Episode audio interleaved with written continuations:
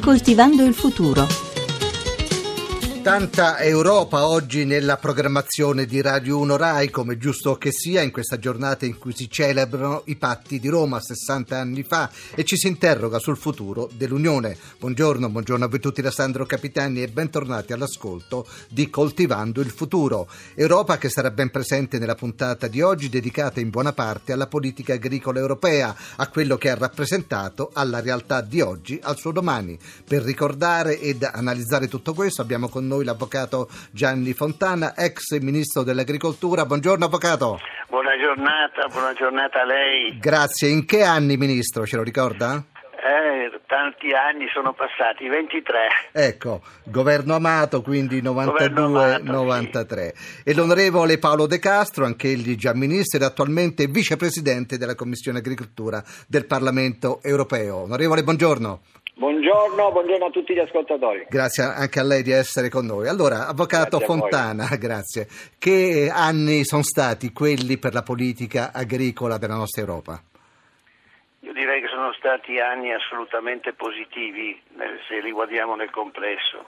L'Europa era partita nel dopoguerra con una insufficienza alimentare per tutti gli europei e fu proprio la politica agricola di quegli anni che rese l'Europa autonoma e in grado di poter sfamare tutti gli europei. Quindi la priorità era la quantità? Era la quantità, sì.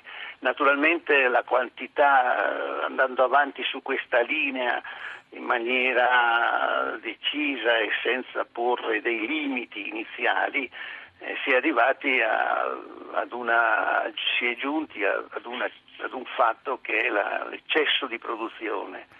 Eh, quindi bisognava poi successivamente rivedere se è rivista questo tipo di politica attraverso una serie di, eh, di decisioni che hanno portato per esempio ai temi delle quote, come le quote latte nel, nell'84. Molto discusso poi successivamente molto, tutto questo, sì, no? Sì, sì, molto discusso, ma è, è stato un tentativo e, e, tante, e, tanti altri, finché alla fine degli, degli anni 90 eh, c'è stata una rivoluzione vera e propria eh, che ha portato la, la, la, la politica di Bruxelles dagli aiuti diretti nei confronti dei nostri agricoltori agli aiuti che in termini tecnici vengono chiamati disaccoppiati, cioè non più l'aiuto direttamente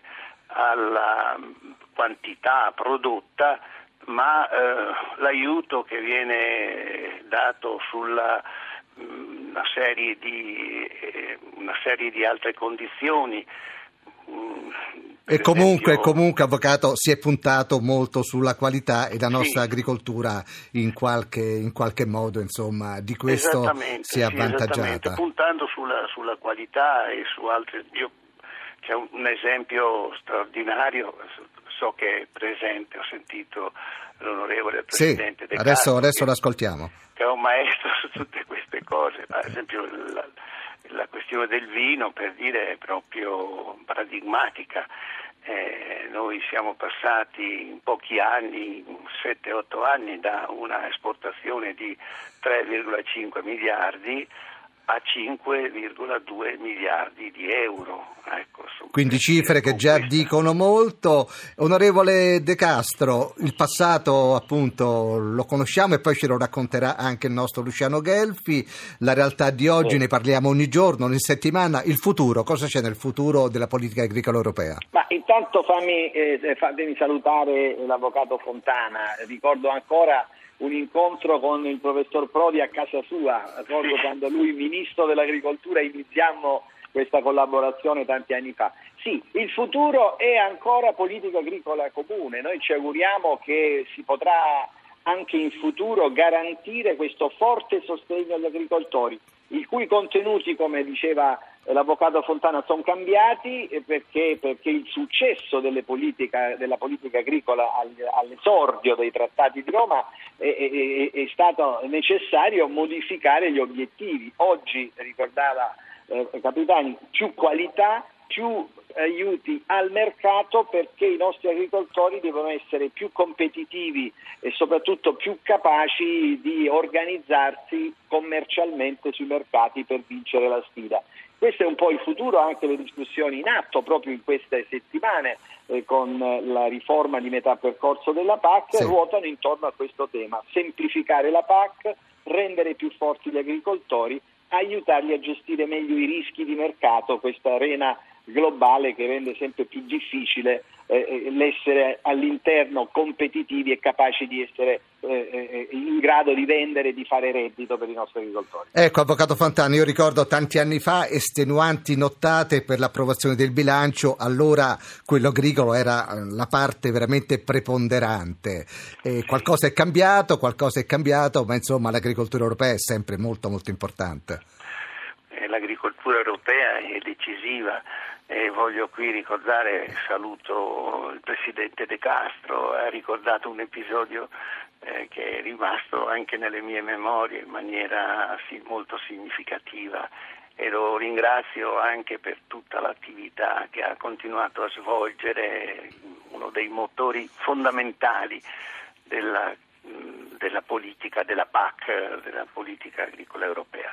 Il futuro è, è, quello che ha ricordato adesso De Castro, cioè si tratta, il Presidente, si tratta effettivamente di eh, far di mm, seguire determinate modalità che sono quelle di far conoscere sempre di più ai, ai cittadini che cosa bevono, che cosa mangiano, eh, quindi la possibilità di una tracciabilità sempre più compiuta, sempre più completa, la possibilità stessa per quanto riguarda ad esempio le carni eh, di individuare delle modalità eh, per l'allevamento del bestiame che riguardi anche alcuni aspetti di benessere, gli aspetti del benessere del, del, degli animali, un aspetto questo molto molto importante.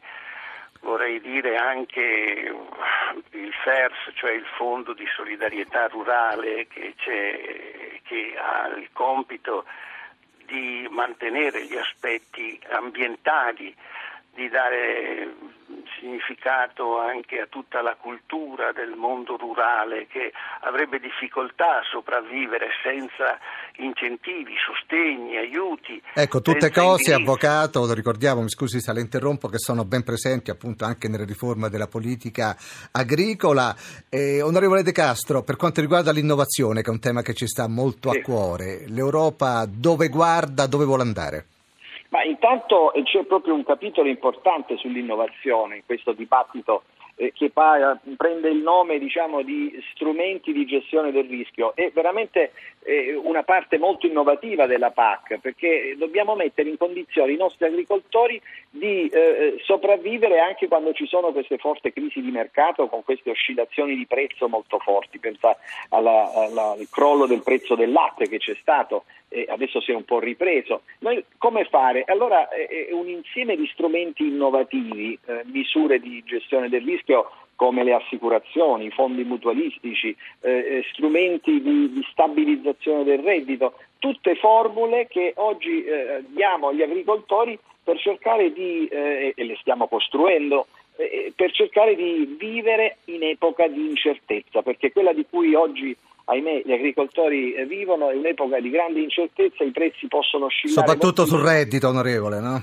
E so. quindi chiaramente, esatto, re- i prezzi e quindi si trasformano poi nel reddito e questo obbliga alla politica agricola di adeguarsi con strumenti innovativi che guardino più alla capacità di gestione di questa incertezza. Grazie, grazie, grazie a Paolo De Castro e a Gianni Fontana, buona giornata, grazie.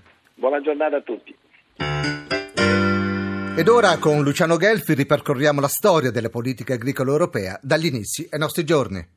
Tutte le statistiche sono d'accordo in agricoltura l'altra metà del cielo è sempre più protagonista e lo sarà ancor più cogliendo le specifiche opportunità che vengono inserite con frequenza nei bandi per la promozione di imprenditoria e innovazione. Misure particolari a favore delle donne sono ad esempio previste da Invitalia, agenzia per lo sviluppo di impresa, braccio operativo del Ministero dell'Economia. Numerose articolate le opportunità, un esempio il bando Nuove imprese a tasso zero, 50 milioni disponibili sino all'esaurimento dei fondi e senza una precisa data di scadenza del bando stesso. È rivolto a donne under 35 e può arrivare a finanziare senza interesse sino al 75% progetti di impresa sino a un milione e mezzo di euro. Non è una misura rivolta esclusivamente all'agricoltura, ma nei criteri rientrano in pieno attività come gli agriturismi. E altri stanziamenti, stavolta a fondo perduto, sono previsti per start-up innovative. Accanto a Invitalia altre opportunità sono offerte dall'Ismea sia per sostenere l'autoimprenditorialità sia per per favorire il ricambio generazionale. Attraverso Ismea poi passa la vendita agevolata di 22.000 ettari di terreni agricoli e giovani, decisa da tempo e destinata a subire un'accelerazione. Sono appena state pubblicate le graduatorie 2016, ma un altro bando è probabile arrivi entro l'anno con la concessione di mutui agevolati anche trentennali. Per giovani e donne poi numerose opportunità sono offerte dai PSR delle singole regioni, i programmi di sviluppo rurale. In Piemonte, giusto per citare un caso, ci sono 4 milioni di euro euro disponibili per premi di primo insediamento ai giovani under 40. Per presentare le domande c'è tempo sino al 31 maggio. Chiudiamo la pagina dedicata all'Europa, guardiamo fuori dalla finestra, è primavera, è tempo di vivere all'aria aperta, a contatto con la natura e alla vita in campagna è dedicata la fiera in corso fino a domani a Montichiari, provincia di Brescia. Ne parliamo con Giorgio Vincenzi, giornalista dell'omonima rivista Vita in Campagna che organizza la manifestazione. Vincenzi, buongiorno. Eh, buongiorno a te e ai tuoi radioascoltatori. Allora, i tempi sono brevi. Cosa c'è di nuovo nel vivere la vita in campagna? Guarda, di nuovo c'è questa fiera, parliamo stavolta di biodiversità, è il, traino di tutta la fiera, come tu sai c'è una legge anche italiana sulla biodiversità del primo dicembre del 2015 e questa biodiversità che noi la proponiamo nelle nostre manifestazioni con delle aziende che sono eh, delle onlus che appunto cercano di salvaguardare la biodiversità agraria, nel senso di piante e animali, ma anche diciamo, di, di, quello che c'è in natura in un'azienda agricola, dalle siepi a, diciamo, alle piante spontanee. Questa è la grande è la novità che noi proponiamo all'interno della fiera di quest'anno. Bene, dobbiamo fermarci qui. Grazie, grazie a Giorgio Vincenzi. Buona giornata e buona fiera. Grazie, grazie a voi, a tutti gli ascoltatori. Grazie. Ciao, grazie. E più di mille siti di grande bellezza e di enorme valore storico, culturale ed archeologico saranno aperti oggi e domani in 400 località italiane in occasione della giornata di primavera del FAI. Fra i luoghi salvati dal Fondo per l'Ambiente Italiano in questi anni non mancano quelli di rilievo agricolo. Daniele Meregalli è responsabile FAI Ambiente, è con noi in diretta, buongiorno. Buongiorno, buongiorno, a tutti gli ascoltatori. Grazie, ce ne elenca qualcuno di questi siti agricoli? Ma, ma allora abbiamo recuperato da un, da un degrado tanti anni fa eh, la Colimbetra nella Valle dei Templi, uno scenario oggi spettacolare in cui c'è un agrumeto estremamente produttivo, oppure stiamo recuperando un compendio agricolo abbandonato negli anni 70 in Liguria, vicino a Levanto, e lì faremo un agriturismo, oppure nel bosco di San Francesco, vicino alla storica abbazia di Assisi, abbiamo un oliveto storico che stiamo... Luogo straordinario, luogo straordinario. Sì, sì.